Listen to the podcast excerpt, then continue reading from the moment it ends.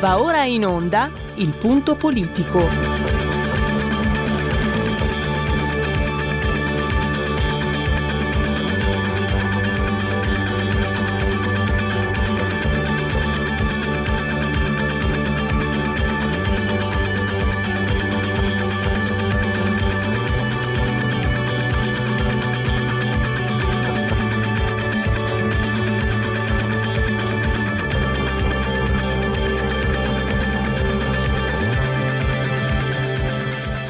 Ma se non state attenti, i media vi faranno odiare le persone oppresse e amare quelle che opprimono. Malcolm X. C'è una radio, Radio Padania, che io capita qualche volta di ascoltarla ed è veramente una paura ascoltarla, una, c'è una rabbia, una, un odio che è totale e non si può nemmeno pensare a fare spallucce, pensare che questo odio, siccome è irrazionale, occorre in qualche modo dimenticarlo. Occorre in qualche modo farlo rientrare nel dibattito politico. E poi sguatteri del padrone un cazzo. Sguatteri del padrone un beneamato cazzo. Vi invito però ad ascoltare ogni giorno per 5 minuti Radio Padania Libera.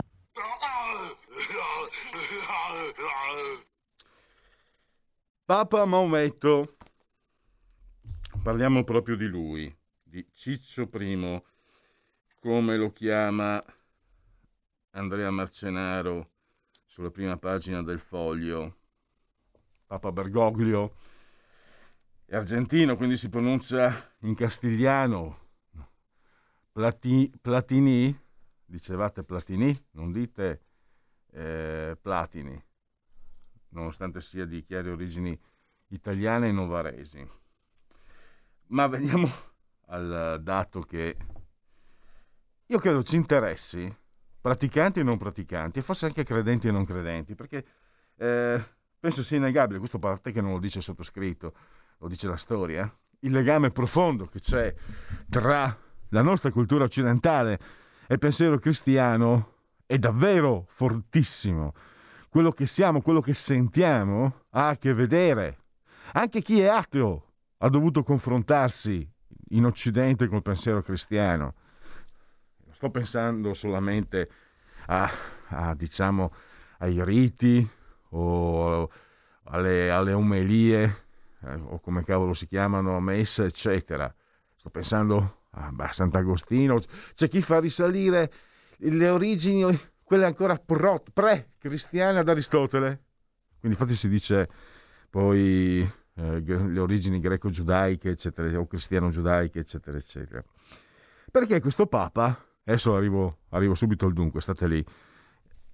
E nella sua enciclica, ne abbiamo parlato anche ieri con eh, Francesco Borgonovo, posso dirlo, l'ha fatta grossa. Allora, pazienza, pazienza, i riferimenti da sezione comunista degli anni 50. Quindi guerra alla proprietà privata non è inviolabile, ma diciamo che lì proprio negli anni 70 e non solo, eh, alcune correnti di pensiero facevano risalire i, i modelli di proto-comunismo nelle comunità francescane, quindi figuratevi. Pazienza quindi se la parola fratelli è diventata praticamente, viene tradotta come compagni. Ma il problema è che questo signore, il Santo Padre, ha scritto questa enciclica per sua estres- eh, espressa dichiarazione a missione, ispirato e anche non solo ispirato, stimolato dal grande imam Ahmad al-Taib. E qui c'è qualche problema, sinceramente, anche di quelli spicci terra terra. Primo, perché dove sono, dove siete, Me Too? Perché questo imam è quello che in televisione, mi sembra forse avessimo anche sicuramente abbiamo parlato, ma l'abbiamo forse riusciti a far sentire, invitava i mariti a picchiare le mogli disobbedienti. Per carità, lievi bacchettate, no? cioè, me lo ricordo anche, spiegava, non dovete far male, non dovete spaccare le ossa, però dovete far sentire. Le femministe, pazienza, dico niente. Poi non solo, questo, questo, papa, eh, questo imam è ferocemente antisemita è antisionista e anche antisemita. odia gli ebrei e odia gli israeliani. Per non sbagliarsi, lui proprio a casa mia non era un merito, no? Qualcuno dice che l'antisemitismo, se non sbaglio, sia un reato. Non, per non finirla, questo grande imam, che praticamente ha scritto lui l'enciclica del, del Papa di Santa Romana Chiesa, aveva ferocemente, eh, era entrato in feroce polemica col predecessore di Francesco, di, di Bergoglio, di Ciccio I, Benedetto XVI, perché Papa Ratzinger aveva denunciato le persecuzioni dei cristiani in Egitto. E a lui, tanto documentate, ne abbiamo parlato più volte, quindi non inventate, e lui aveva polemizzato ferocemente. Diciamo che i tempi non sono più quelli di una volta. Ne parleremo con Gianluca Veneziani. Poi andiamo a parlare di economia. Torna il professor Flavio Felice, docente di storia delle dottrine politiche, per analizzare un testo. State lì, non scappate perché è molto interessante.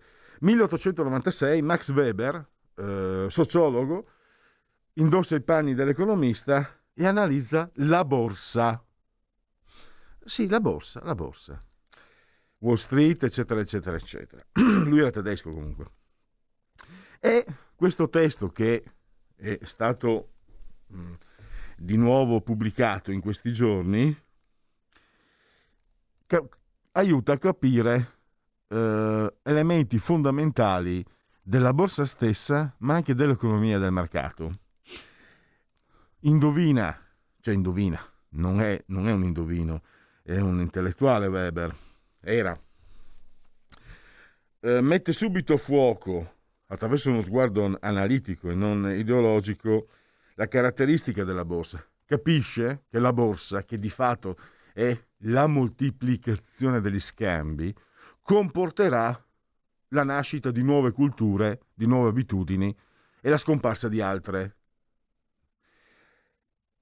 Capirà che la borsa eh, ci fa capire, scusate, sbaglio, ci, è lui che ci fa capire, lui l'ha già capito prima e poi lo scrive e lo fa capire a noi, che la borsa non è quella congrega di, di, di, di briganti che, che brigano, che, che, intrigano, quello è un altro effetto, quello dipende da, altre, da altri fattori. La borsa diventa, per questa sua stessa caratteristica, cioè la moltiplicazione degli scambi, diventa fondamentale per la distribuzione del mercato. Il mercato è, mi esprimo con parole mie, quella pratica, ne abbiamo parlato con il professor Felice quando parlavamo dell'ordoliberalismo, è quella pratica che moltiplica le possibilità dell'individuo, perché attraverso il mercato, cioè lo scambio, io posso far fare a Roberto Colombo cose che io, che saluto e, e assiso eh, sul di comando di regia tecnica, cose che non sono in grado di fare io, e lui la stessa cosa, fa- lui può far fare a me cose che non in grado. Quindi ci moltiplichiamo attraverso, moltiplichiamo le nostre possibilità. E quindi bisogna forse riappropriarsi, lo chiederò al professor Felice, proprio di queste funzioni. Perché un conto è il consumismo, che chiederò al professore, ma ne abbiamo già parlato, è una degenerazione. Un conto è il mercato che nasce con l'essere umano nel momento del baratto, quindi non, il mercato non è il grande Satana, non dobbiamo averne paura, dobbiamo aver paura di chi non si comporta secondo le regole. E oggi terminiamo alle 16, non c'è il Marciano Pinti perché vi faremo sentire un interessante convegno al quale partecipa anche Giancarlo Giorgetti. Eh, L'America post globale dentro la sfida Trump-Biden o Biden. Eh, ci sarà Giancarlo Giorgetti e Massimo D'Alema, quindi due pesi massimi della politica degli ultimi vent'anni. Germano Dottori della LUIS e Andrew Spannaus, spero che la, la, la, la mia pronuncia sia corretta, è l'autore del, proprio del libro L'America post globale Trump, eh, Trump, il coronavirus e il futuro. C'è anche una prefazione in questo libro Giulio, del professor Giulio Sapelli. E mm, a noi ve ne daremo conto, ehm, quindi non, non, è previsto, non so, francamente non, è, non, è, non sono indicati gli orari di, di termine, eh, ma diciamo che oggi salta, salta Francesco Borgonovo e salta anche il Rebelot di Marco Pinti. Invece eh, abbiamo eh, con noi, eh, possiamo partire, partiamo pure col qui Parlamento e poi presentiamo il, il primo ospite di questa trasmissione. Qui Parlamento. E allora abbiamo Alessandra Locatelli della Commissione Affari Sociali, già ministro. La saluto e la ringrazio. Ciao Alessandra. Sì, buongiorno a tutti. Ciao. Allora parliamo, parliamo subito dei lavoratori fragili. Grazie alla Lega è stata ottenuta una proroga alla possibilità di licenziarli, una proroga al 15 ottobre, però francamente siamo in una situazione particolarmente eh, delicata in un settore che tu segui da sempre molto da vicino, cercando anche attraverso l'attività legislativa di porre rimedio alle mancanze e alle difficoltà soprattutto che queste persone hanno. Partiamo, da questa, ehm, partiamo da dalla definizione. Chi sono i lavoratori fragili innanzitutto, Locatelli? Io eh, vorrei scusami, prima di parlarvi dei lavoratori fragili mi sembra importante dirvi che è stata sospesa adesso l'aula per la seconda volta perché è mancato il numero legale nella maggioranza e quindi non è stata votata, non è stato possibile votare la risoluzione che eh, praticamente preludeva alla proroga dell'emergenza sanitaria. Per due volte la maggioranza non è stata in grado di garantire in aula la, la, la maggioranza e quindi di poter far votare questa risoluzione. Eh, noi siamo veramente eh, diciamo a bocca aperta davanti a una situazione di questo tipo, a una mancanza di rispetto che poi si, ben si collega anche al tema dei lavoratori fragili e di tutte le situazioni che non è in grado di governare Conte con questo governo giallo-rosso e ci tenevo a dirvelo perché è successo proprio da un minuto, diciamo, si appena, anzi stanno facendo gli ultimi interventi ma l'aula è sospesa per via di questa situazione. Beh, Invece, innanzitutto grazie per, per darci questa comunicazione in diretta, appunto lo stavi dicendo anche tu, è la prova di un governo che più ancora che male non fa, non agisce è veramente imbarazzante perché eh, comunque sia con tutti i problemi che gli italiani stanno cercando di superare in queste settimane, quindi parlo naturalmente della scuola, del lavoro, delle famiglie in difficoltà, fino ad arrivare al tema di oggi che è quello dei lavoratori fragili, che si tratta insomma di quelle categorie che hanno magari eh, sono immunodepresse oppure sono persone che hanno una disabilità e che nonostante i rischi che eh, stanno correndo per poter lavorare e poter svolgere i loro compiti, eh, hanno dovuto tornare al, dopo il 31 luglio sul posto di lavoro. La cosa è assolutamente incoerente, è stata incoerente, perché come sapete l'emergenza era comunque prorogata fino, fino, al 15 di ottobre. Quindi il fatto che il governo invece per i lavoratori fragili, quindi le persone immunodepresse, con disabilità eccetera, avesse previsto invece dei benefici solo fino al 31 luglio è un controsenso, sono le categorie più a rischio e tu proroghi un'emergenza senza prologare i loro sostegni, è assurdo. Sostegni che derivano dal decreto semplificazioni che all'articolo 26 prevedeva appunto che eh, la categoria dei lavoratori fragili potesse eh, in qualche modo beneficiare insomma, dell'assenza dal posto di lavoro senza rimetterci eh, ferie o altro proprio in virtù del loro stato di salute. Ora, grazie grazie all'insistenza dei senatori della Lega in commissione bilancio al Senato appunto, ma dopo la bocciatura di numerosi nostri emendamenti e ordini del giorno anche alla Camera, finalmente il governo si è convinto ad accettare un emendamento che preveda la proroga almeno fino al 15 ottobre e voi direte ma è praticamente dopo domani il 15 ottobre.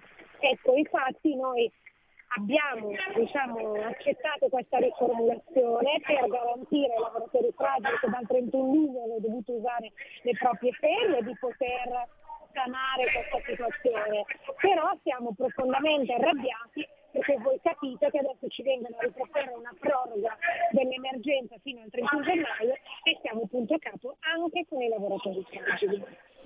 Allora, eh, per il momento direi che possiamo, se non hai altro da aggiungere, Alessandra, possiamo concludere. Noi, come sempre, sai, siamo a disposizione per seguire tutti gli sviluppi di un settore particolarmente delicato che tu segui sempre con grande assiduità e passione. Io vi tanto per questa opportunità e avanti tutta, grazie. Allora andiamo. Qui Parlamento. Ecco, come sempre interrompo. Allora, proseguiamo. Eh, tra poco Lega Online, le telefonate se volete intervenire e anche gli aggiornamenti dalle agenzie e anche i sondaggi, ovviamente. Uh, partiamo con i sondaggi. Abbiamo... Dove è finito? Dove sei, dove sei cacciato? Si è nascosto. Perché c'è... La Lega è cresciuta e allora i sondaggi mi hanno nascosto i sondaggi. Qualche, qualche spiritello del, del PD, no, sto scherzando. Allora, la Lega guadagna un punto tondo, risale al 24,8. Questo sondaggio SVG. Caldo, caldo, caldo. Il PD guadagna anche lui al 20,08.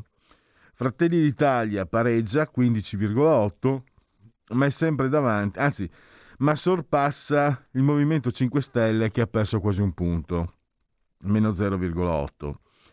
Forza Italia guadagna due decimali, 6 tondo, e poi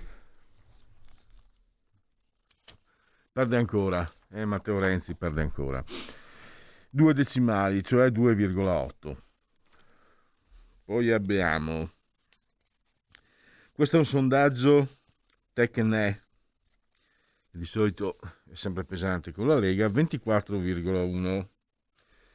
20,4 il PD, 16,7 Fratelli d'Italia, quindi anche per eh, Tecnè ormai Fratelli d'Italia è il terzo partito. 5 Stelle 15,5, Forza Italia 8, qui addirittura Italia Viva al 3,3. Fermateli, che non si sa dove arriveranno. Poi, no, chi è stato per anni tanti anni in un partito che quando arrivava al 4% eravamo tutti contenti con sospiro di sollievo, non può permettersi la, la ganassata di prendere in giro chi invece chi è diciamo nell'ordine del 3-4% e che viene spontaneo.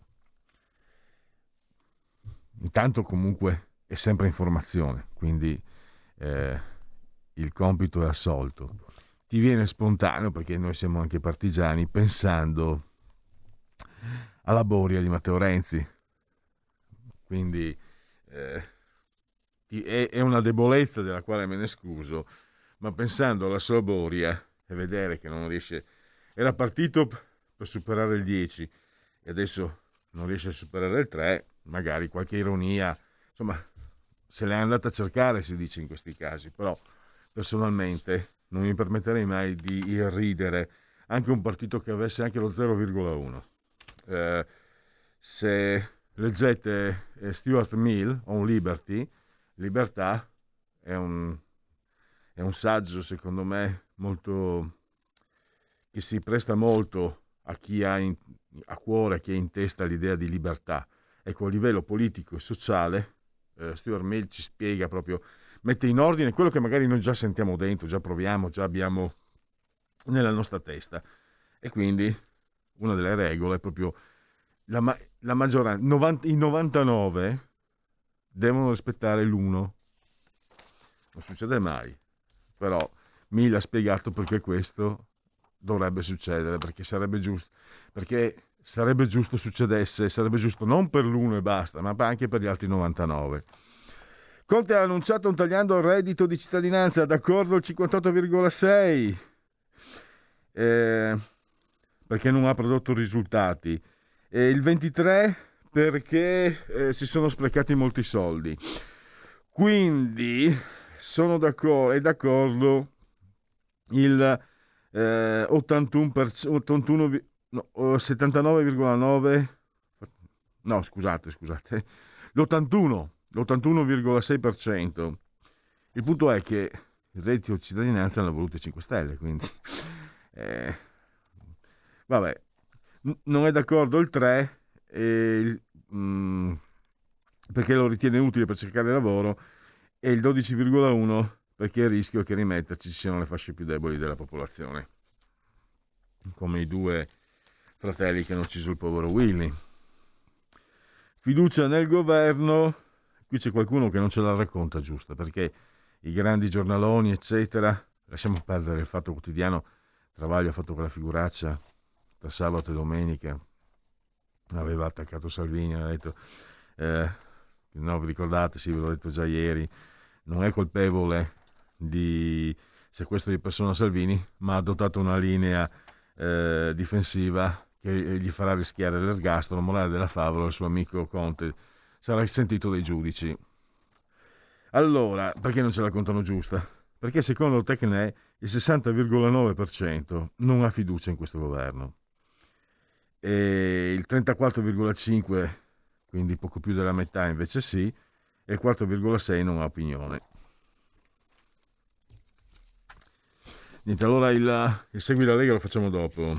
Allora, eh, Demopolis, le preoccupazioni, le priorità, secondo gli italiani. Politiche per il lavoro 83%, investimenti in sanità 75%, riduzione della pressione fiscale 72%, piano di investimenti per la scuola 66%, semplificazione e digitalizzazione della burocrazia 61%, sicurezza urbana 58%. Poi abbiamo eh, termometro politico. Per termometro politico la Lega è al 26,3%. Il PD, fatemi controllare, scusate la data, beh, di quattro giorni fa, non è freschissimo, ma è l'ultimo di termometro politico. Lega 26 3, eh, 26,3, PD 21,3. Eh, I 5 Stelle hanno superato eh, di nuovo i Fratelli d'Italia, 5 Stelle 14,6, Fratelli d'Italia 14,5, Forza Italia 5,7, Italia Viva 2,7. La fiducia nel Premier Conte 42,3%, sì, diciamo, ha fiducia il 57,2% invece non ne ha proprio. Ci sarà nuovamente il lockdown? Eh, sì, 3,8, probabile 31,4, credo improbabile 48,2, lo ritengo impossibile 12,2. E, eh, la, noma, la, nomina di, Milo, di Meloni alla guida del Partito dei Conservatori e Riformisti Europei eh, cambia gli equilibri nel centrodestra, sì 24,3% per la capacità di Meloni, sì perché è una nomina importante 25,1%, no la Lega è il primo partito per il 26%, no perché Salvini si è dimostrato l'unico vero leader del centrodestra per il 4,9%, 19,7% non sa. Intervallo. Hai sentito? Le radio italiane si mettono insieme per amore. Per amore della radio. Una grande storia meritava uno straordinario futuro. Nasce l'app Radio Player Italia 140 stazioni in una sola rete. Scegli la tua preferita e ascolta il suono perfetto del digitale. Gratis, senza registrazione, senza interruzioni. Compatibile con tutti i device. Naviga, esplora e scopri l'universo dell'audio. Ti sorprenderà. Scarica Radio Player Italia. Il futuro batte con la radio nel cuore. Anche RPL è disponibile su Radio Player Italia.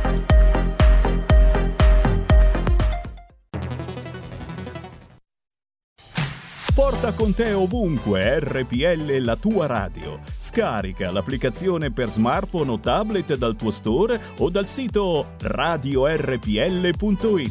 Cosa aspetti?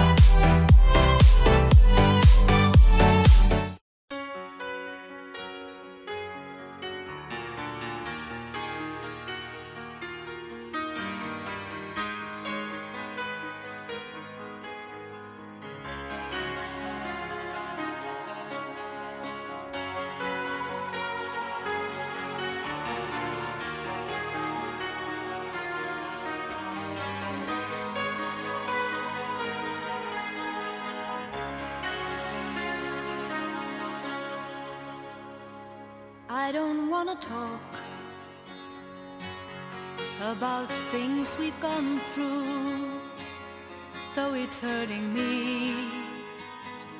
Now it's history. I played all my cards, and that's what you've done too. Nothing more to say, no more race to play. The winner takes it all, the loser standing small beside the victory.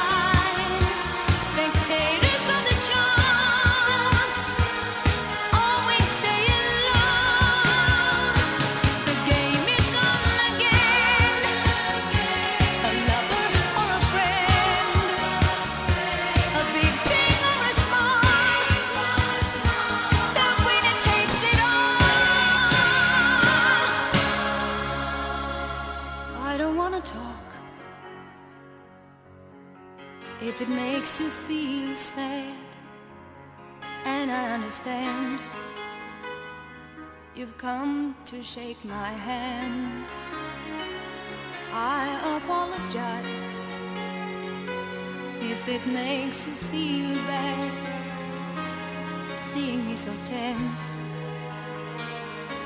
no self confidence. But you see, the winner takes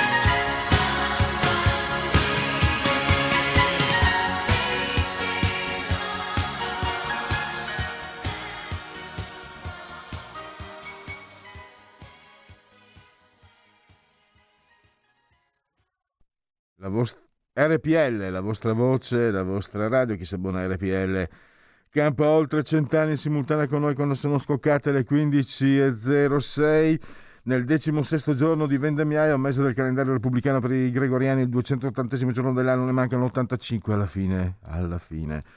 Per tutti, martedì 6 di ottobre, anno domini 2020, Insieme a Roberto Colombo si risultato di comando di regia tecnica sospesi entrambi a 138 metri sopra il livello del mare.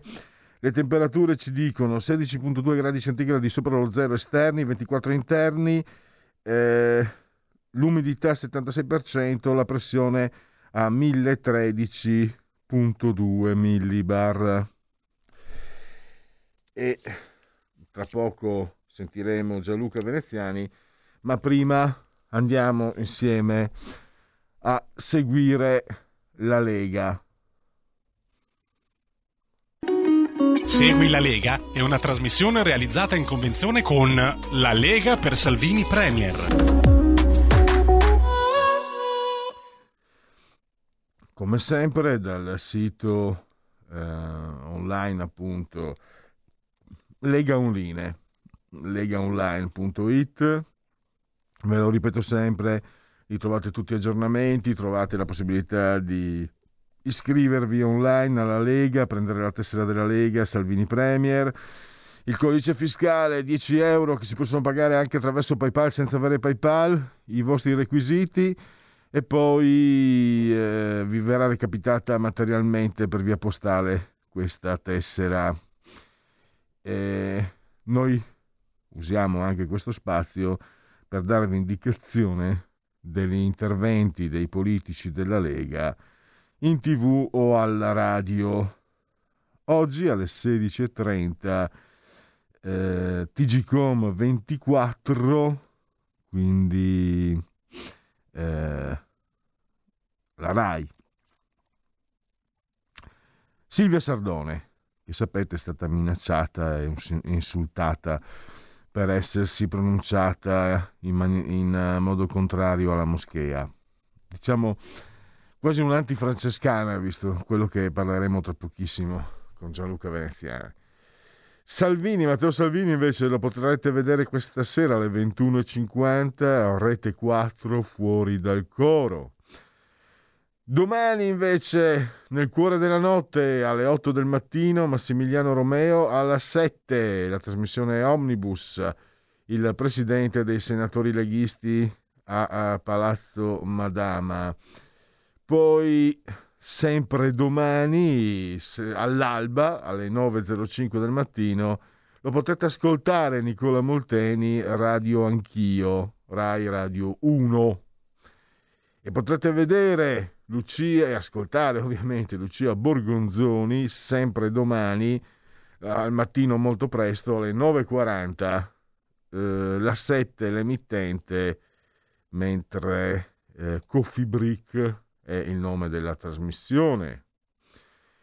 Massimiliano Fedriga, il presidente della regione Friuli Venezia Giulia, sempre domani Domani sera però alle 21.30 su Rete 4 la trasmissione è eh, Stasera Italia.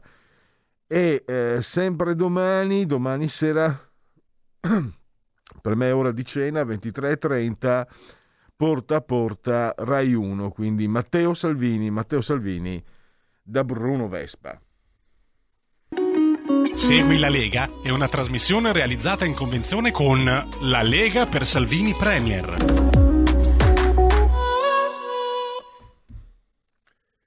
Allora, eh, proseguiamo, vediamo un po'.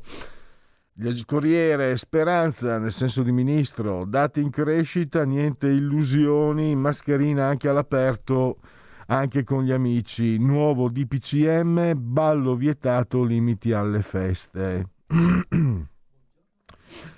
Uh, manca il numero legale, il voto slitta domani, ce l'ha dato praticamente in simultanea uh, Alessandro Locatelli prima nel, con- nel, collegamento di prima.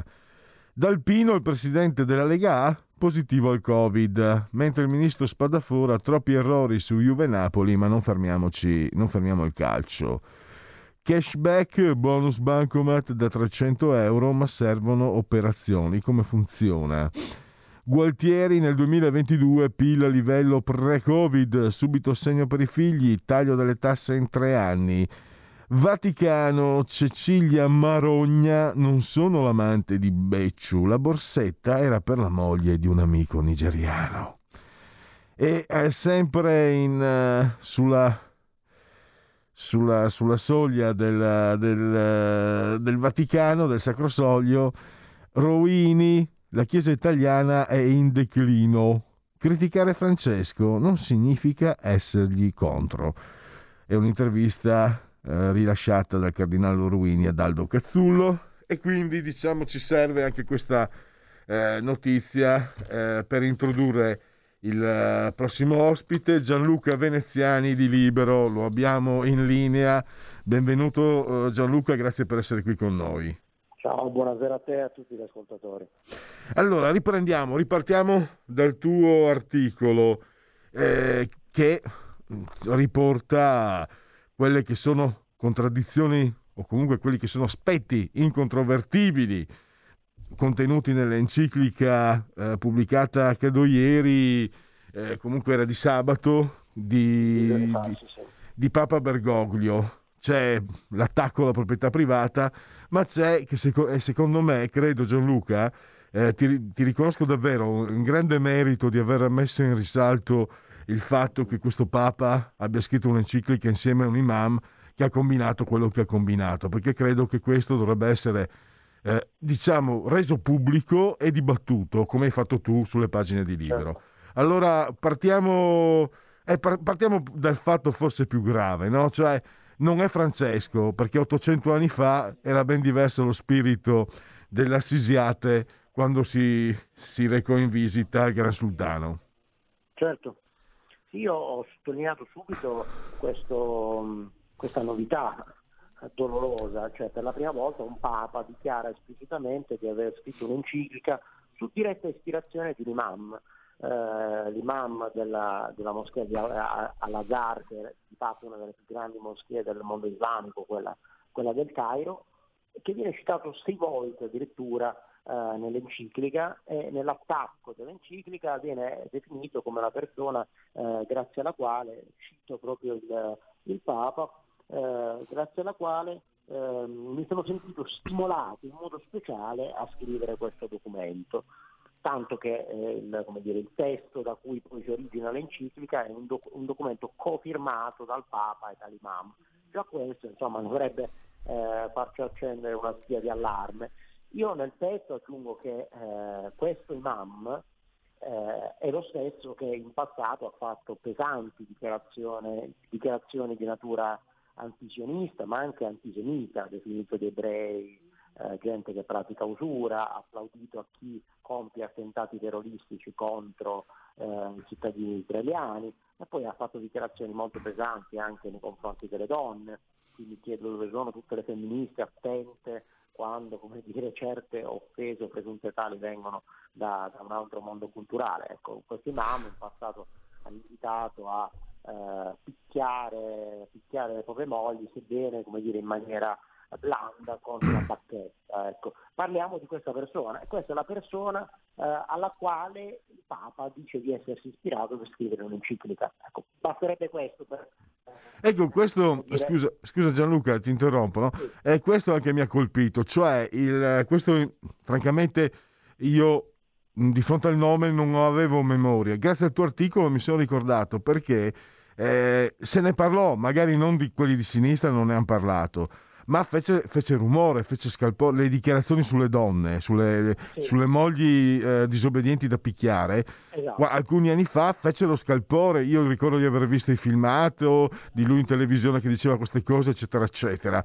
Ecco, il fatto che nessuno si sia, cioè a parte te, e beh, comunque anche gli osservatori, diciamo, non, non, di una certa parte politica, non si sono accorti di un simile inciampo, perché anche da un punto di vista semplicemente formale, eh, fare riferimento a un uomo che dice certe cose sulle donne in tempi poi di Me Too, anche dal punto di vista proprio diplomatico sembra assurdo. Ovviamente sarebbe stato inopportuno citarlo o prenderlo come fonte di riferimento, ma Francesco fa un passo ulteriore perché oltre a dichiarare questa, questo sodalizio intellettuale eh, apro una parentesi, la prima enciclica è stata firmata da Francesco con ben altro collaboratore perché stata scritta a quattro mani con Ratzinger, Papa Benedetto XVI, l'autore del pesantissimo discorso di Ratisbona contro l'Islam.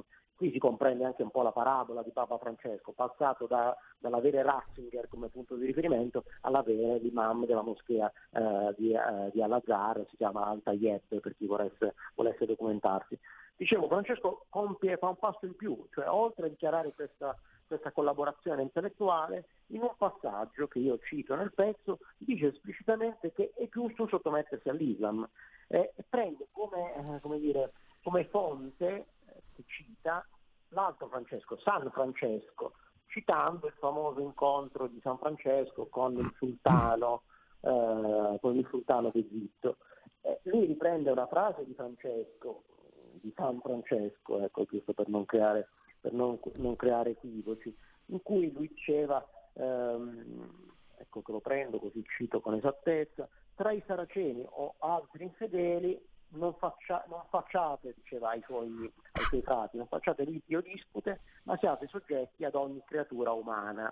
Ecco, interpreta questo passaggio, che era più che altro una dimostrazione dell'umiltà evangelica, eh, Francesco per giustificare la sottomissione all'Islam, perché dice Francesco, 800 anni fa San Francesco raccomandava di evitare ogni forma di aggressione e di vivere un'umile e fraterna sottomissione pure nei confronti di coloro che non condividevano la loro fede. È una forzatura enorme del pensiero di San Francesco, perché A, e lo scrivo nel pezzo, quella frase di San Francesco veniva seguita da un'altra dichiarazione di tutt'altro spirito, cioè invitava i, fra- i, frati, in alternativa a questo atteggiamento diciamo accondiscendente, a convertire gli infedeli. Diceva un altro modo che avete di essere frati è di annunciare la parola di Dio affinché quelli, islamici, credano in Dio Onnipotente e diventino cristiani. Quindi era un, un invito a, a, dire, a, fare conversione, a, a fare missione e a predicare il Vangelo innanzitutto. E poi è abbastanza risaputo che ehm, dire, la missione di San Francesco in Egitto fosse quella appunto di, di, convertire il sultano anche a costo del proprio martirio. Ecco, ci sono fonti dirette e indirette che lo testimoniano. Io cito San, San Bonaventura, che è un po' il biografo di San Francesco, giusto ecco, per non restare nel vago, per stare alle fonti. Eh, quindi è un tradimento mh, com- completo e io mi aggiungo colpevole perché quel passaggio successivo in cui San Francesco esorta i frati a eh, convertire, eh, Papa Francesco lo omette, cioè come se non esistesse. E qui pensare che ci sia stato un tentativo deliberato di ometterlo non significa pensare male, visto, visto l'andazzo ideologico di questo papato. Anche perché... Papa Francesco rovescia completamente, fa questo appello ai cristiani, ai cristiani di oggi, citando San Francesco, a sottomettersi all'Islam. Questa è l'enciclica del capo della Chiesa cristiana. Ma anche, anche perché mi, mi, confronto volentieri con te, eh, perché io non posso addentrarmi in, ovviamente in discussioni teo, teologiche, però ricordo, l'ho detto agli ascoltatori, abbiamo parlato anche di, di San Francesco nei giorni scorsi, eh, in tre occasioni, no? da ragazzino, da adolescente e da adulto. Il cantico ehm, dei, dei eh, scusa, eh, i fioretti di San Francesco, il cantico delle creature.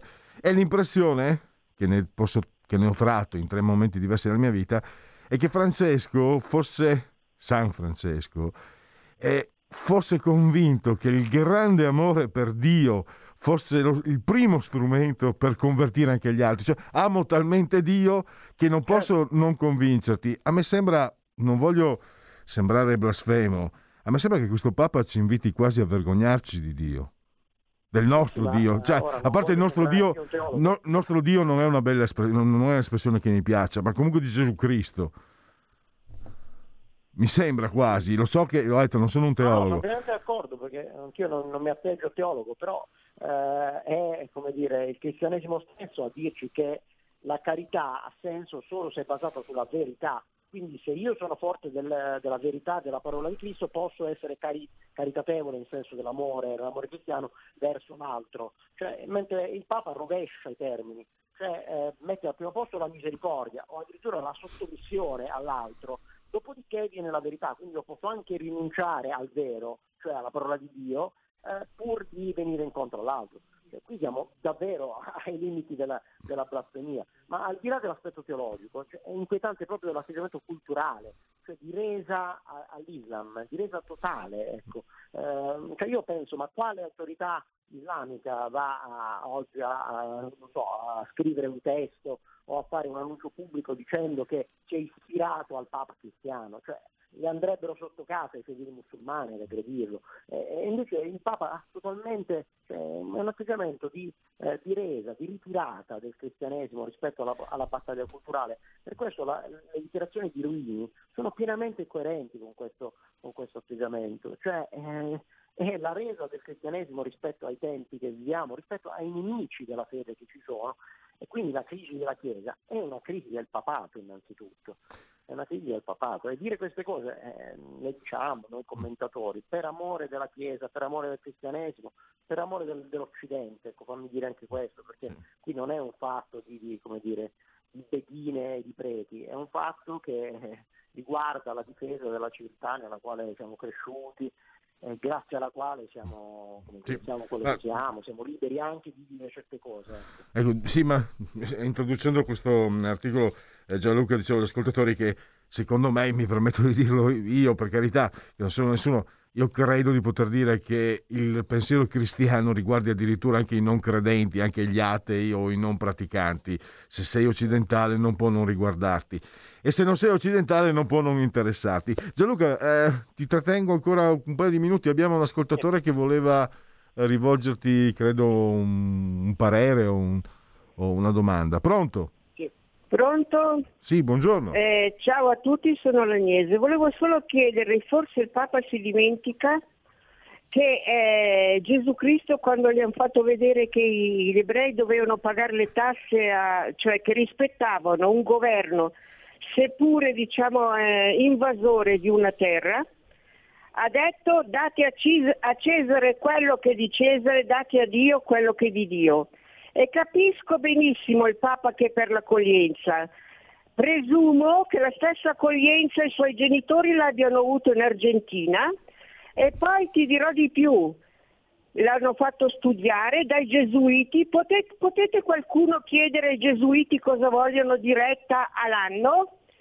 Quindi noi, noi invece dobbiamo sobbarcarsi persone che dobbiamo mantenere, dei parassiti che non sono neanche utili per, il, per i loro governi, perché se fossero utili, sì, il Mao ha detto che non bisogna fare del, del, diciamo della carità, ma, ma dotarli di pala e di lavoro, noi dobbiamo, per questo che li, che li definisco parassiti, mantenuti da uno Stato che non può più neanche mantenere i propri cittadini, questo è, per, per le poltrone si mantengono una, una, diciamo, una marea di persone dandogli la cittadinanza, i diritti e tutto il resto, quando i nostri cittadini non ce la fanno più neanche a comprare diciamo, per mangiare. Vabbè, grazie e buongiorno. Gra- grazie Dagnese.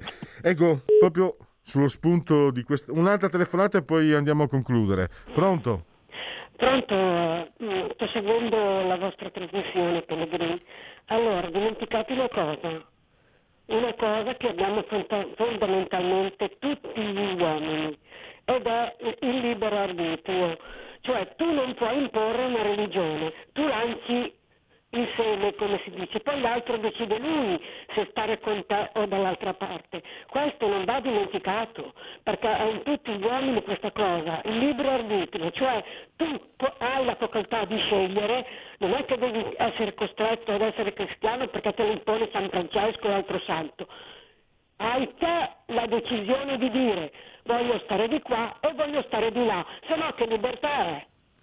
Perfetto, grazie anche a quest'ultima telefonata. Allora, per andare a concludere, eh, Gianluca, volevo mm, dirti, finora questo Papa sembrava, come dire, mi esprimo con parole mie, un Papa un po' alla moda, che seguiva l'establishment dalla parte dei profughi, lui che va a intervistare Eugenio Scalfari, straordinario. Io ho una certa età, vedere un Papa che intervista un giornalista è fantastico ma adesso sembrava anche un papa relativista per molti aspetti, E dal tuo articolo invece abbiamo capito come ci sia stato un cedimento progressivo fino a chiamare sottomissione nei confronti di, un, di, un'altra religione monoteista come l'Islam. Questo è il dato che è emerso. Non è solo un Papa che, che è a favore dell'ONG e, e, a noi questo non va, non va bene, per carità non siamo d'accordo con lui, ma questo, questa sottomissione, mi è venuto in mente anche il titolo di, di, di c'è un, un, romanzo, Submission, non, un saggio di un, di un filosofo francese e addirittura mi ricordo una decina d'anni fa, forse anche 15 anni fa, una, eh, una donna musulmana che aveva denunciato in un filmato di Theo Van Gogh che fu ucciso dai musulmani, si chiamava Submission e denunciava le violenze subite nel, nella cultura islamica da una donna. Certo, ma quello che dici eh, corrisponde a, eh, a, una mia convinzione, cioè eh, se c'è un vuoto viene riempito, quindi il famoso relativismo o un atteggiamento blando rispetto ai capisaldi della, della vita, eh, prima o poi viene riempito da qualcosa, un pensiero forte. Ecco, io non vorrei che eh, questo Papa fosse attratto da un pensiero forte, che però non è quello del, del cristianesimo, cioè della fede di cui è rappresentante, ma è il pensiero forte dell'Islam, che è un pensiero forte a parole e non solo, ahimè. Quindi eh, occhio a, ad avere un atteggiamento, come dire, un po' così disincantato rispetto alla realtà, perché poi eh, le, dire, le, sirene del pensiero forte possono attrarci verso, verso, altre sponde molto pericolose. Ecco, che lo faccia un Papa eh, è davvero preoccupante. Ehm, secondo me, io aggiungo, la, la Chiesa vive una fase di crisi eh, di crisi morale, penso alla questione pedofilia, di crisi economica, penso agli scandali legati ai soldi dei poveri destinati per, per, comprare case di lusso e così via. Ma il problema fondamentale è la crisi dottrinaria, cioè è, è il magistero, il magistero che appunto ormai eh, propende per, per pensieri altri o addirittura per religioni altre ed è un magistero, aggiungo, che è anche molto debole eh, intellettualmente e teologicamente. Ecco, qui ci aggiungo una considerazione da lettore. Eh, leggersi le encicliche, le dichiarazioni di Ratzinger era un piacere intellettuale. Leggersi eh, le dichiarazioni, le encicliche di Francesco fa, fa una grande tristezza. Ecco è talmente scolastico, talmente elementare. Ora non, non mi ergo al giudizio del Papa, sono un semplice lettore, un semplice cristiano, ma fa veramente tristezza anche la, dire, la povertà intellettuale delle sue argomentazioni. Quindi, eh, parlo da cristiano frustrato, deluso, che vorrebbe un Papa come padre, come guida, come pastore, e non uno che ci invita a sottomettersi all'imam. Eh, grazie anche per questo, e questo penso sia fosse una realtà che condividiamo tutti, no? quello che hai detto Gianluca, e mi ricordo anch'io, io devo dirti non mi era neanche simpatico Ratzinger, quando ho letto eh, il discorso di Ratisbona sono rimasto eh, veramente fortemente colpito, ho pensato eh, questa persona è, eh, è una guida comunque, è una guida perché mi obbliga a pensare, io non sono praticante, sono cristiano non praticante, ma lui con quella, il discorso di Ratisbona mi ha costretto a pensare in una maniera da, da intellettuale vero, che comunica però, non elitario. E, e, forse appunto io vorrei che magari un Papa mi parlasse un po' dello, del senso dell'esistenza, dello scopo della vita, o, oppure mi trasmettesse, eh, tu sei troppo giovane non puoi ricordartelo, mi trasmettesse quella sensazione incredibile per molti aspetti che mi trasmise, anche se ero un giovanissimo mangiapreti, eh, Albino Luciani. Albino Luciani mi trasmise davvero una, una, luce, posso dirlo, non voglio sembrare un esaltato, però mi colpì molto perché io, ti, ah, sei a 14-15 anni, sei, sei un mangiapreti, insomma, li detesti i preti, no? Eh, senza essere comunista, ma per, per, per anche per essere un contestatore, io sto parlando veramente di 40 anni fa, quando la Chiesa aveva un fortissimo potere, quindi essere diciamo, contro la Chiesa era anche un po' un modo eversivo di esistere e fui colpito da quello che trasmetteva Albino Luciani. Purtroppo non è più così. Eh sì, insomma non ho vissuto i papi precedenti, però ne ho vissuti due, Giovanni Paolo II e, e Ratzinger, eh, anche qui da semplice fedele, oltre che da osservatore della realtà per mestiere, devo dire che erano tutt'altra statura. E, eh, per il momento dobbiamo concludere. Grazie ancora Gianluca Veneziani. Un Potete, saluto a presto. potete leggerlo sempre su Libero. Grazie ancora. Grazie a te, a presto. Stai ascoltando RPL. la tua voce libera, senza filtri né censura. La tua radio.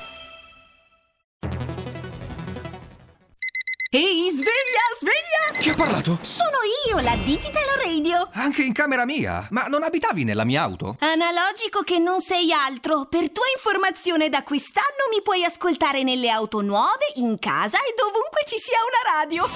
Eh sì, da quest'anno dove c'è radio c'è DAB. Ascolta le tue radio preferite con il suono perfetto della Digital Radio e scopri tanti contenuti extra. Sì, però svegliati, eh. Dibidi dobidi dab. Anche RPL, la tua radio, è in Digital Radio. Porta con te ovunque RPL la tua radio. Scarica l'applicazione per smartphone o tablet dal tuo store o dal sito radiorpl.it. Cosa aspetti?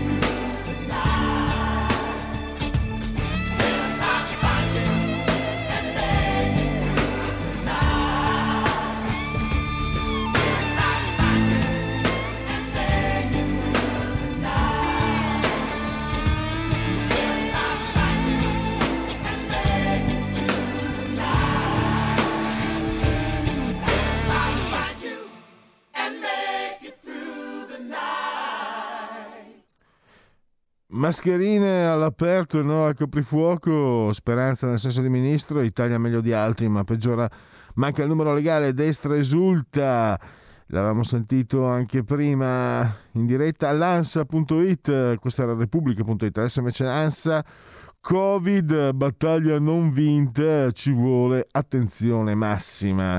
Stasera la proroga dello stato di emergenza, domani il DPCM. Trump si toglie la mascherina, eh, Biden, Biden va indossata salvavite. Eh, effetto Covid, Italia perde metà presenze turistiche del 2020. Approvato il DEF, in arrivo riforma in tre anni e patto fiscale. Rapinatore ucciso a Napoli, mai puntato pistola agli agenti. Negli USA oltre 210.000 morti, il paese più colpito segue l'India. Nobel per la fisica Penrose, Jensen Getz per i buchi neri. E poi il populista, l'apertura del populista, che non si sta pre- ecco, si apre. DL sicurezza Salvini, ora decreti clandestini, si torna alla mangiatoia. Anche questo è un tema da seguire con attenzione. 600.000 donne coinvolte ogni anno, il Pirellone in prima fila contro il tumore della mammella, schiaffo a De Luca, la Lombardia pronta ad accogliere i malati Covid della Campania, svolta europeista della Lega, sei d'accordo? Questo è il sondaggio online del populista.it. E io direi che adesso possiamo far partire la sigla della um, terza pagina con il prossimo ospite.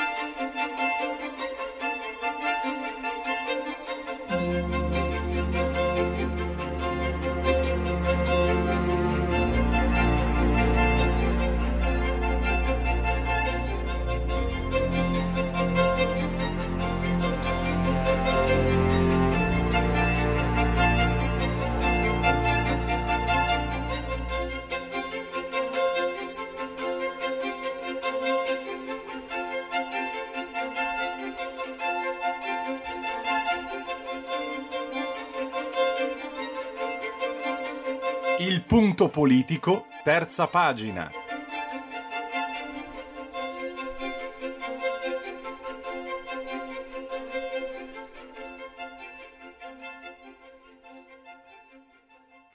Torna in libreria un saggio di Max Weber, La Borsa.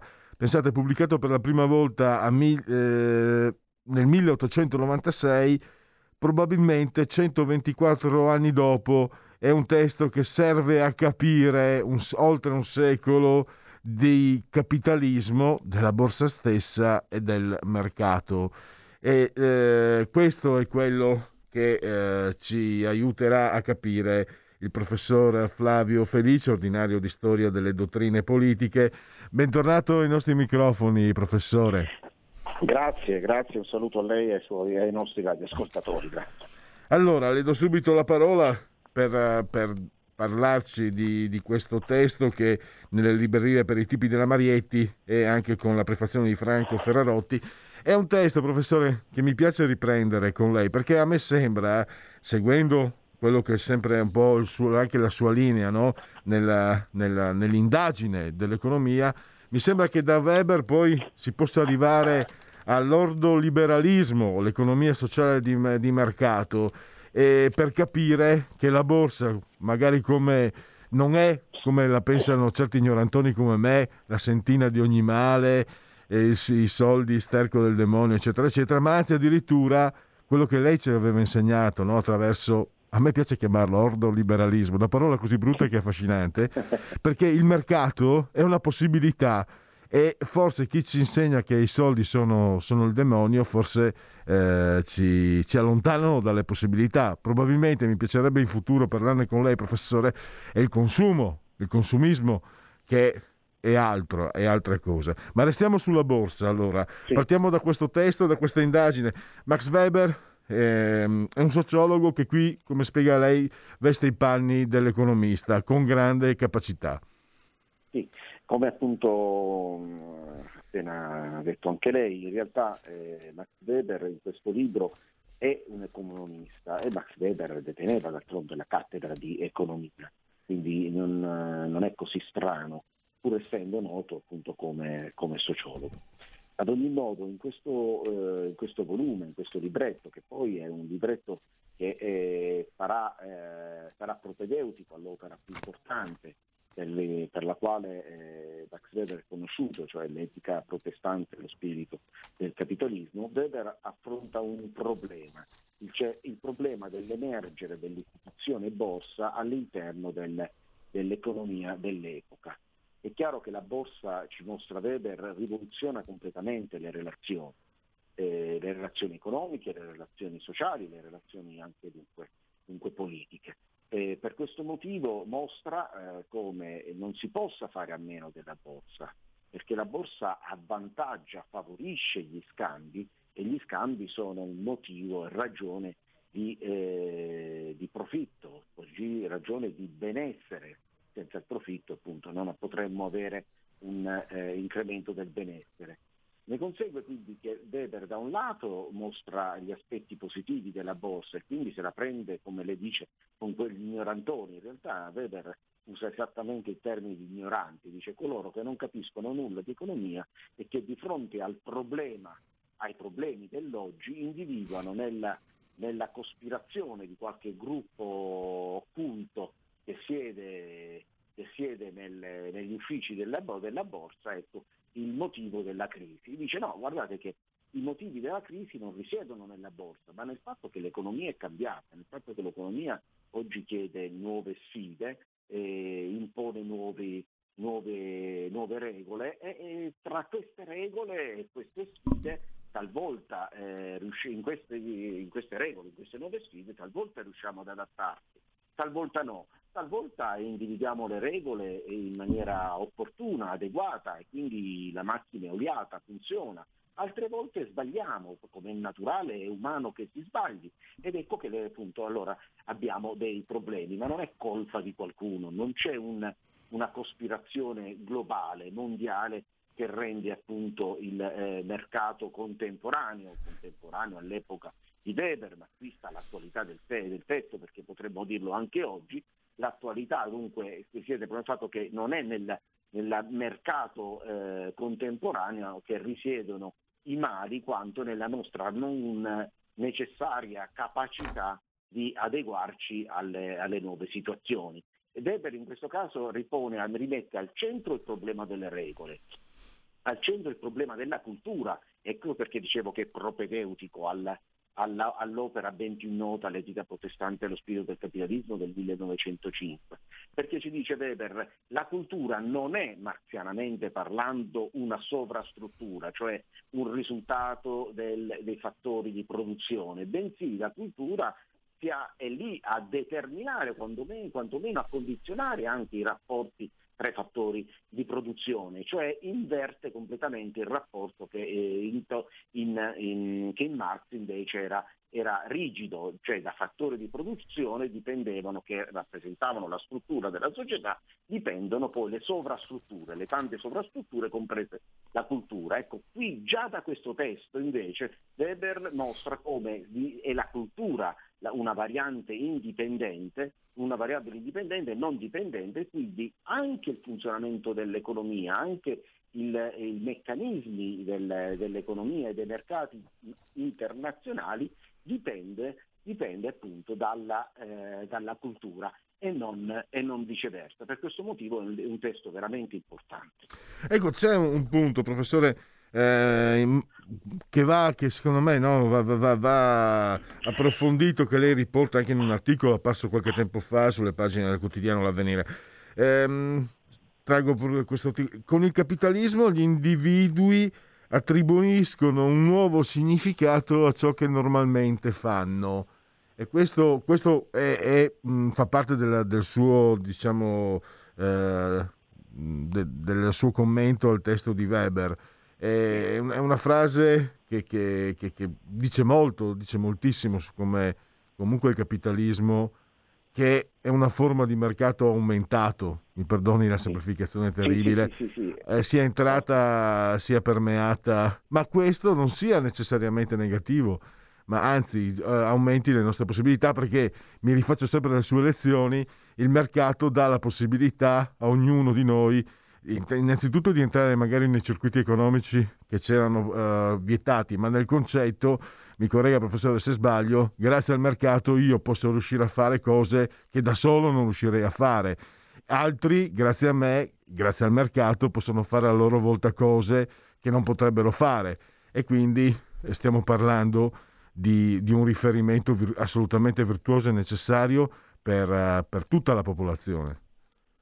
Sì, mi piace questo, eh, questo riferimento al, eh, al, mercato come realtà umana aumentata, nel senso che è vero, cioè nel, in una realtà, possiamo dire, in un mondo eh, pre eh, pre-mercato, in un mondo precedente, al, in realtà il mercato da sempre esiste, ma comunque in, in, esiste un'epoca nella storia nella quale poi il mercato è divenuto lo strumento di distribuzione della ricchezza più eh, utilizzato rispetto, rispetto, ad altri. Ecco che nelle società nelle quali emerge il mercato come strumento prevalente della distribu- creazione e distribuzione della ricchezza, in realtà noi che cosa notiamo? Notiamo che ciascuna persona vede moltiplicato geometricamente, moltiplicata geometricamente la propria capacità di influenzare eh, gli altri, la sua capacità di interagire con gli altri. È una crescita appunto esponenziale, questo sì, ma essendo una crescita esponenziale implica anche una maggiore responsabilità.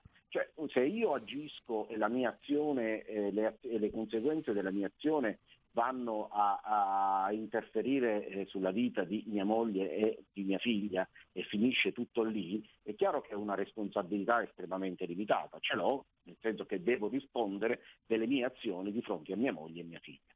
Nel momento in cui invece agisco sul mercato, attraverso il mercato, il mercato è questa realtà aumentata perché appunto rende geometrica, esponenziale la ricaduta delle conseguenze mia, delle mie azioni, ecco allora che la mia, mie, la mia responsabilità è anch'essa aumentata, cioè anch'essa esponenziale, geometrica.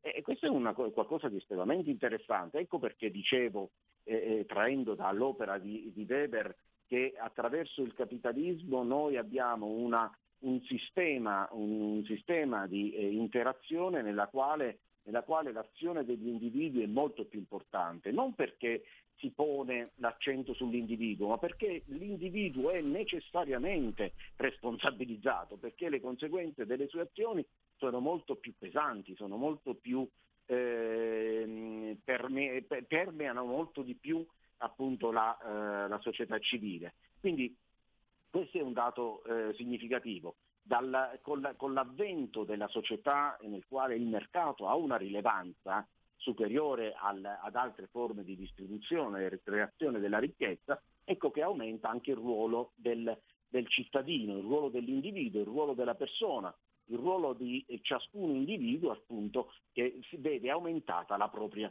responsabilità. E come diceva lei non è un male, è un bene perché sapere, sapere a chi dobbiamo chiedere di rispondere di un determinato eh, avvenimento e delle conseguenze relative a quell'avvenimento significa ad esempio uscire dalla mentalità magica tipicamente appunto eh, del complotto che vede, come dicevamo prima, nella cospirazione, la teoria cospiratoria per intenderci, che vede appunto nel, nel, complotto sempre la responsabilità degli eventi, il che appunto eh, sottrae i veri responsabili dal, dal dover rispondere delle proprie azioni.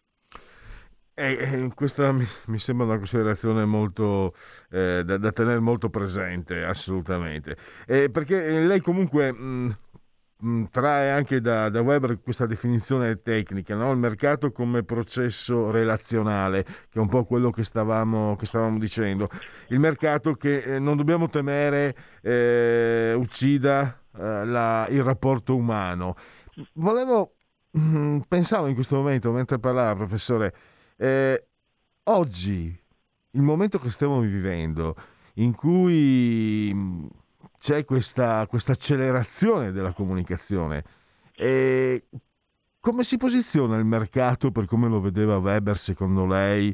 Eh, come si potrebbe posizionare oggi il mercato in una dimensione così eh, accelerata proprio? No? C'è una comunicazione e una, e una um, un trasporto, verrebbe da dire, di, di idee, ma anche ormai di merci, come forse non, lo stesso Weber forse non se lo poteva immaginare. Eh, che, che, idea ci possiamo fare? E mi rendo conto che non ci possono essere risposte definitive perché siamo, siamo, in mezzo all'occhio del ciclone, ammesso che sia un sì. ciclone. Volevo capire, però mi interessava moltissimo un suo pensiero al riguardo. Ma guardi, io ritengo che poi eh, ciascuno di noi è immerso nella storia che gli, gli appartiene. Giustamente noi guardiamo oggi quello che ci sta accadendo, quello che sta accadendo già da qualche anno, ma che eh, ovviamente le emergenze dell'ultimo anno vanno ad, ad acutizzare, noi le consideriamo l'occhio del ciclone ed è giusto che sia così, è il nostro occhio del ciclone. Ma guardi che mh, Weber immaginava, guardava e osserv- osservava il suo mondo e vedeva anche lui il suo occhio del ciclone, nel senso che anche Weber è capitato in un'epoca della storia estremamente convulsa, di cambiamenti epocali, quindi il, nel momento in cui ci rappresenta un mercato di tipo relazionale, io ho usato poi una mia definizione di mercato relazionale, ma in realtà è una mia elaborazione, sviluppo, se vuole, se vuole anche intuizione, rispetto alle, eh, alle parole di Weber che dice guardate che il mercato è relazione no? è interscambio, è relazione, ma soprattutto relazione tra persone che hanno delle idee, delle fedi, delle culture, dei, degli obiettivi politici, eh, religiosi e via dicendo. Quindi questa, questa, osservazione è valida anche oggi, solo che oggi è, è molto più accelerato, ma è accelerato rispetto ai tempi di Weber anche ai tempi di Weber, però anche Weber guardava quel suo mondo cambiare e gli appariva così accelerato, gli appariva di stare all'interno di una centrifuga così come appare noi, a noi oggi. Quindi io credo che il discorso di Weber è un, è, rimane classico, rimane un classico quello di Weber, proprio perché non, non, mutano, non muta la logica, la logica del mercato è la stessa, muta la velocità, però c'è da dire che anche la nostra velocità ordinariamente è maggiore rispetto a quella del, degli uomini ai tempi delle persone, ai tempi di Weber, di conseguenza è tutto relativo. Quindi noi oggi siamo consapevoli di vivere in un turbinio, ma stessa, la, stessa intuizione, la stessa impressione l'aveva appunto anche Weber. Venendo ai nostri giorni, io credo che sia sempre più impellente la riflessione sulle istituzioni che stanno alla base del mercato. Ora abbiamo, eh, abbiamo, parlato della borsa per introdurre il libro e la borsa è l'istituzione cardine del mercato contemporaneo, tanto del mercato finanziario quanto quello dei, eh, dei beni. È un po' il tempio, no? così l'abbiamo definita anche attraverso Weber, il tempio del capitalismo, il tempio del mercato, ma non può essere l'unica istituzione. Noi sappiamo che ogni istituzione agirà in maniera corretta e produrrà risultati accettabili nella misura in cui sarà limitata da altre istituzioni.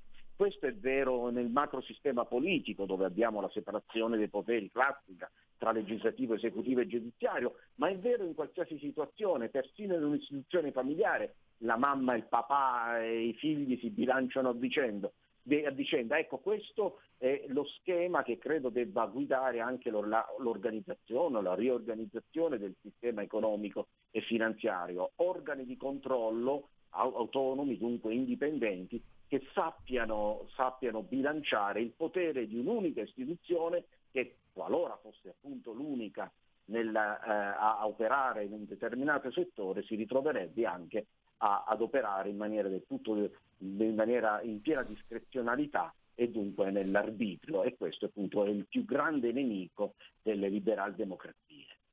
E con questo mh, eh, concludiamo, eh, liberiamo il professore ai suoi impegni. Tra l'altro, professore, guardavo eh, Weber 1864-1920. Sì, ne ha viste, ne, ne aver viste tantissime anche lui, quindi eh, lei aveva ragione, eh, dobbiamo tener conto anche ha di... conosciuto anche lui la pandemia, insomma. Ecco, Ah, eh, tra le altre cose. Professore, io la lascio ai suoi impegni. Ringrazio ancora il professor Flavio Felice a risentirci a presto, naturalmente. Grazie, grazie, un saluto ai radioascoltatori, grazie mille. Allora, eh, ancora un minuto. Dunque, dunque. E adesso cosa? Come diceva Marcellus Wallace in Pulp Fiction. Adesso c'è l'intervallo, poi il eh, convegno. Avevo ragione io. Ho detto, guarda che ho visto alle 16.20.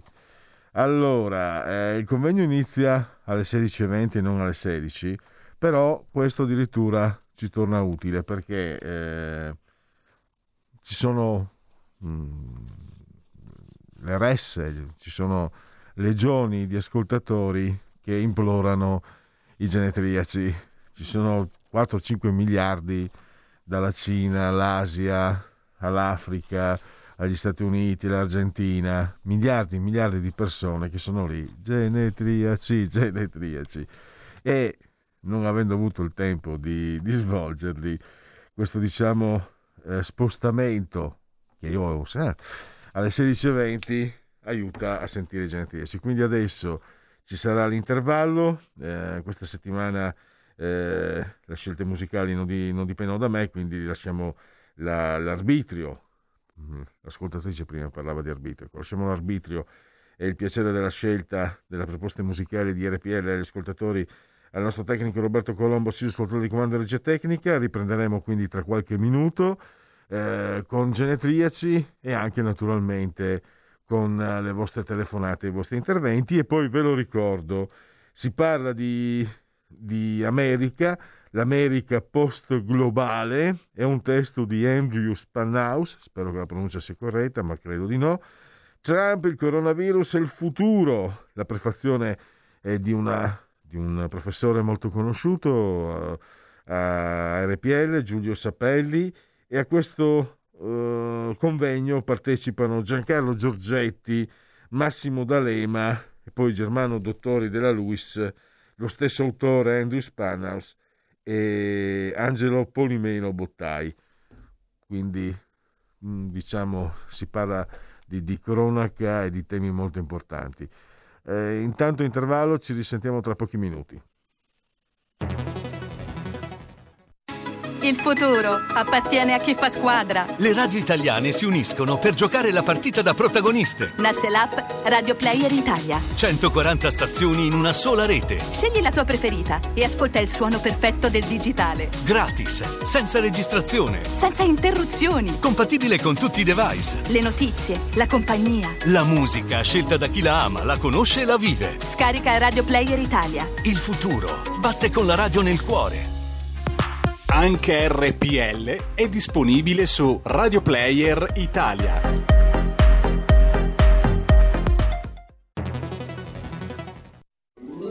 Stai ascoltando RPL. la tua voce libera, senza filtri né censura. La tua radio. This song is one of my favorites. It's called Somebody to Love.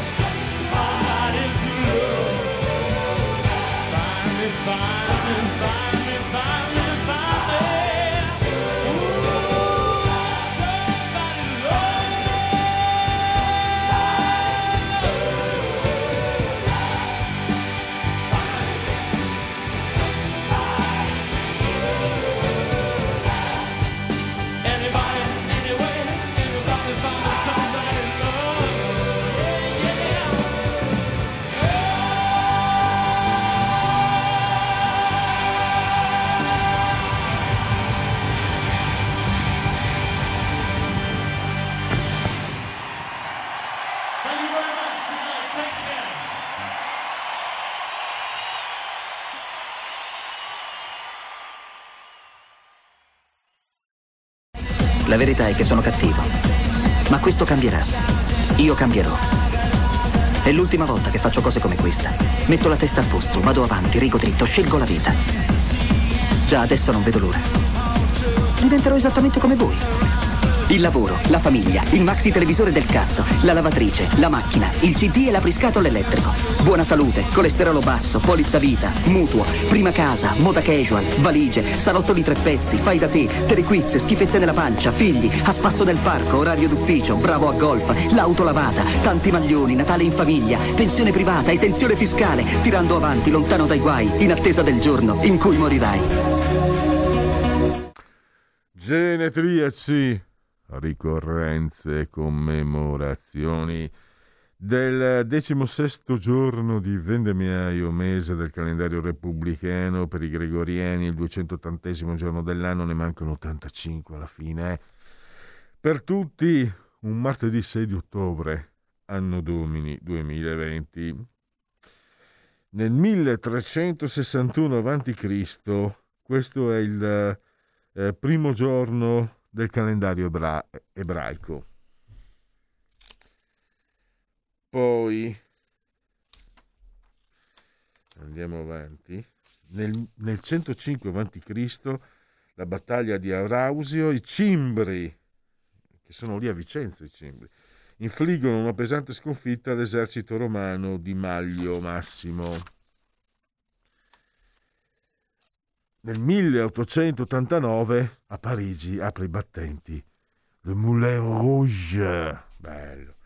E poi nel 1927 la proiezione del cantante di jazz, il primo film sonoro, che fa discutere perché nel film l'interprete bianco si dipinge, eh, appunto per fare il cantante di jazz, si dipinge la faccia di nero e quindi adesso non è più accettabile.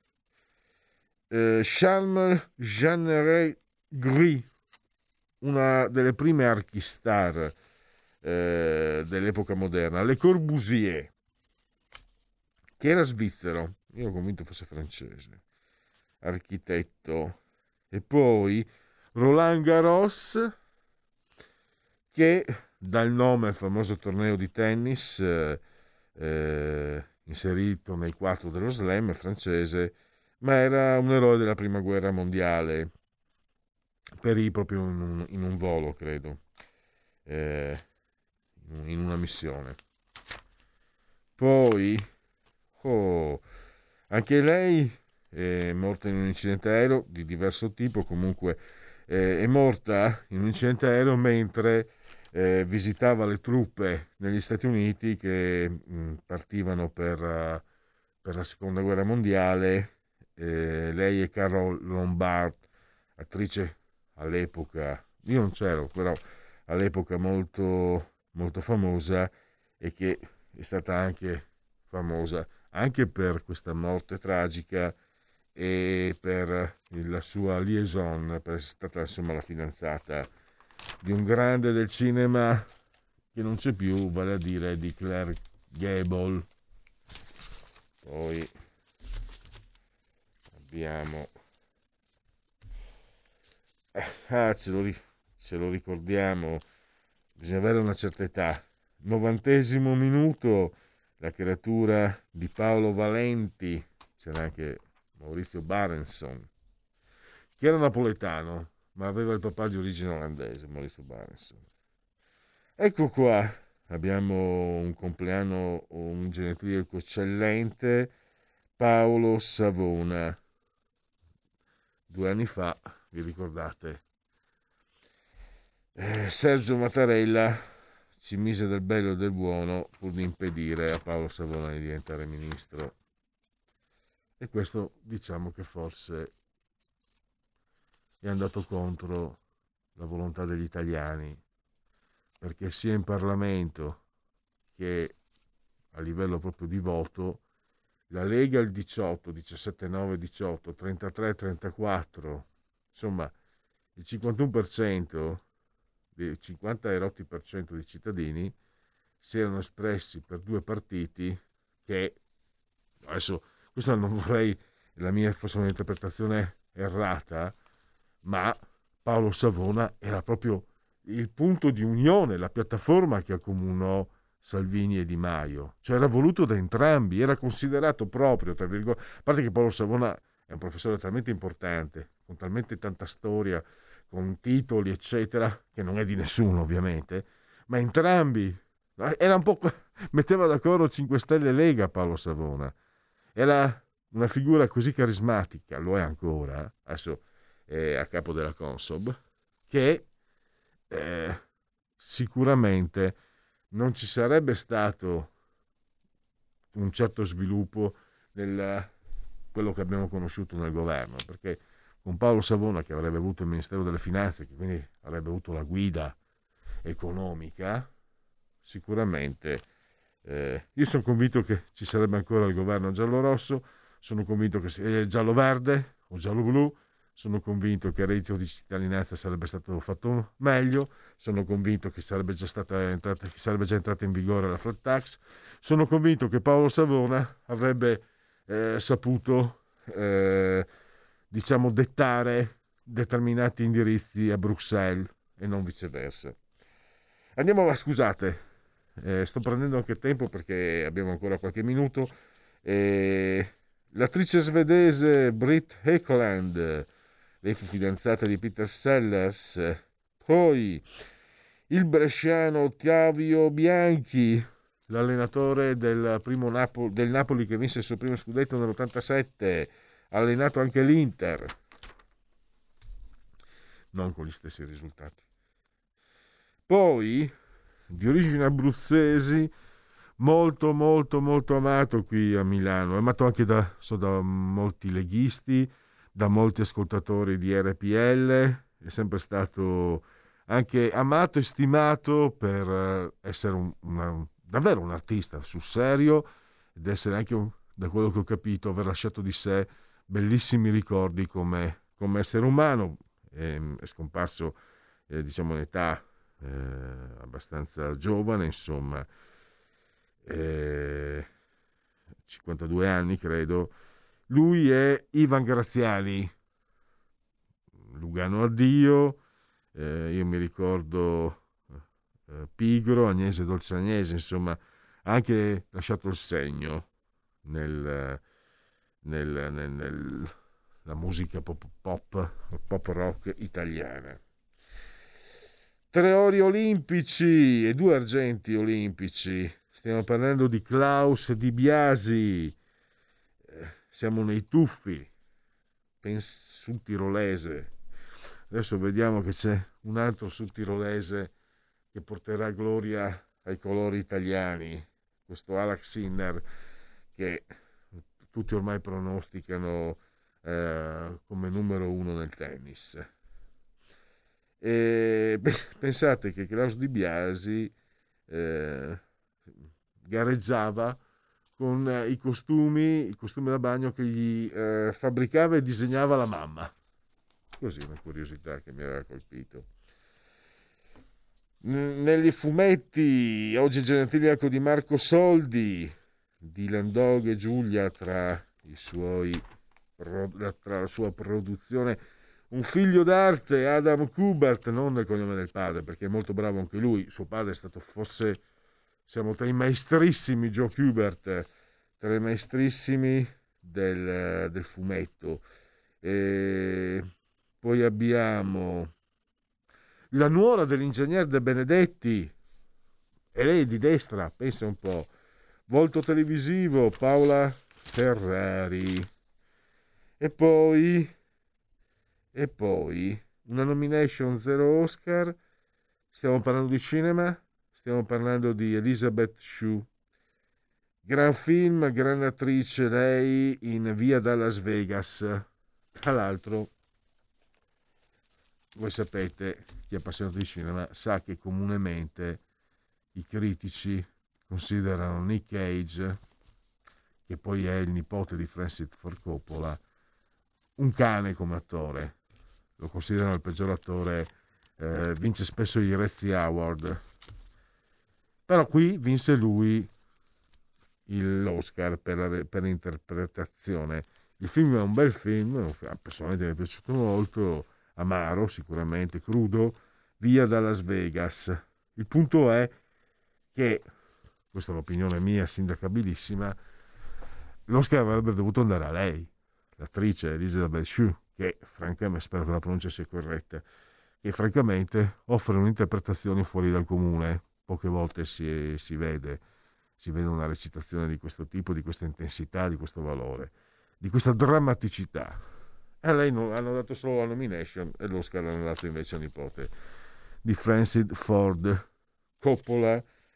E direi che ah, non c'è la sigla di, fine, di chiusura per i, i genetriaci. Allora stiamo andando incontro a questo convegno che tanto si sta svolgendo a Roma in via dell'umiltà il numero è l'83 eh, inizia tra pochi minuti alle 16.20 si parla del libro di Andrew Spanhaus chissà se la pronuncia è giusta l'America post globale Trump il coronavirus e il futuro. Mimesis il caffè dei filosofi la collana Mimesis la casa editrice e la prefazione di questo libro a questo libro è di, del professor Giulio Sapelli, quindi sicuramente molto interessante. E in questo convegno partecipa anche Angelo Polimeno Bottai che incontra Giancarlo Giorgetti, quindi eh, giochiamo in casa, Massimo D'Alema, e qui giochiamo meno in casa, Germano Dottori, eh, che della Luis, Guido Carli, professo ignoranza, non so chi sia Germano Dottori, sicuramente visto eh, lo spessore politico di, di, due ospiti come D'Alema e Giorgetti, sicuramente eh, è una, una, figura molto autorevole che io nella mia ignoranza non conosco. Andrew Spanhaus partecipa anche, che è l'autore del libro. Allora, non so, man- dovrebbero mancare due minuti, non so se il, il collegamento si può capire se, le, se, se, si sta muovendo qualcosa. Io intanto prendo tempo, aprendo le linee per chi volesse intervenire 0266203529. Non vi ricordo il numero del WhatsApp perché non ne faccio, non ne faccio uh, uso. E eh, andiamo a vedere gli aggiornamenti. Allora, Mancini, eh, inteso come Roberto Mancini, il Mancio, che è il commissario tecnico della nazionale degli italiani di calcio, ha litigato con il governo. Il calcio è un diritto. Poi lo sapete, sta tenuto banco la polemica per la partita Juve-Napoli. Eh, tamponi al Napoli, positivo solo Ramani. È due R, quindi lo pronuncio Ramani. Eh, super eco bonus, le tre novità nel DL agosto, villette, catasto e condominio, cosa cambia? Speranza, mascherina all'aperto anche con gli amici e in aula manca il numero legale nuovo DPCM, ballo vietato, limiti alle feste. Poi mascherine all'aperto e no al coprifuoco, quindi non ci sono aggiornamenti, questo l'abbiamo già letto prima. Mancini replica al ministro, ministro Speranza, lo sport è un diritto come la scuola. Eh, la destra urla di gioia per la mancanza del numero legale. Rosato di Italia Viva non c'è nulla da festeggiare. L'EMA avvia l'iter di approvazione anche per il vaccino BioNTech. Azzolina a scuola pochi contagi, ma nelle regioni babele di regole.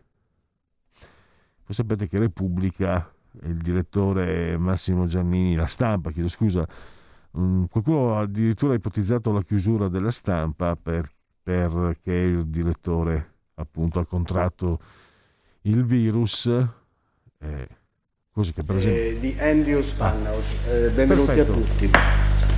Si tratta di un libro particolarmente interessante. Do la parola a questo ragioni. convegno, buon proseguimento a tutti, grazie a Roberto Colombo sia sul controllo di comando di regia tecnica, grazie soprattutto a voi per aver scelto RPL, seguite insieme a noi questo importante e interessante Siamo convegno. a meno da un mese dall'appuntamento elettorale negli Stati Uniti, abbiamo già visto Avete ascoltato il punto politico.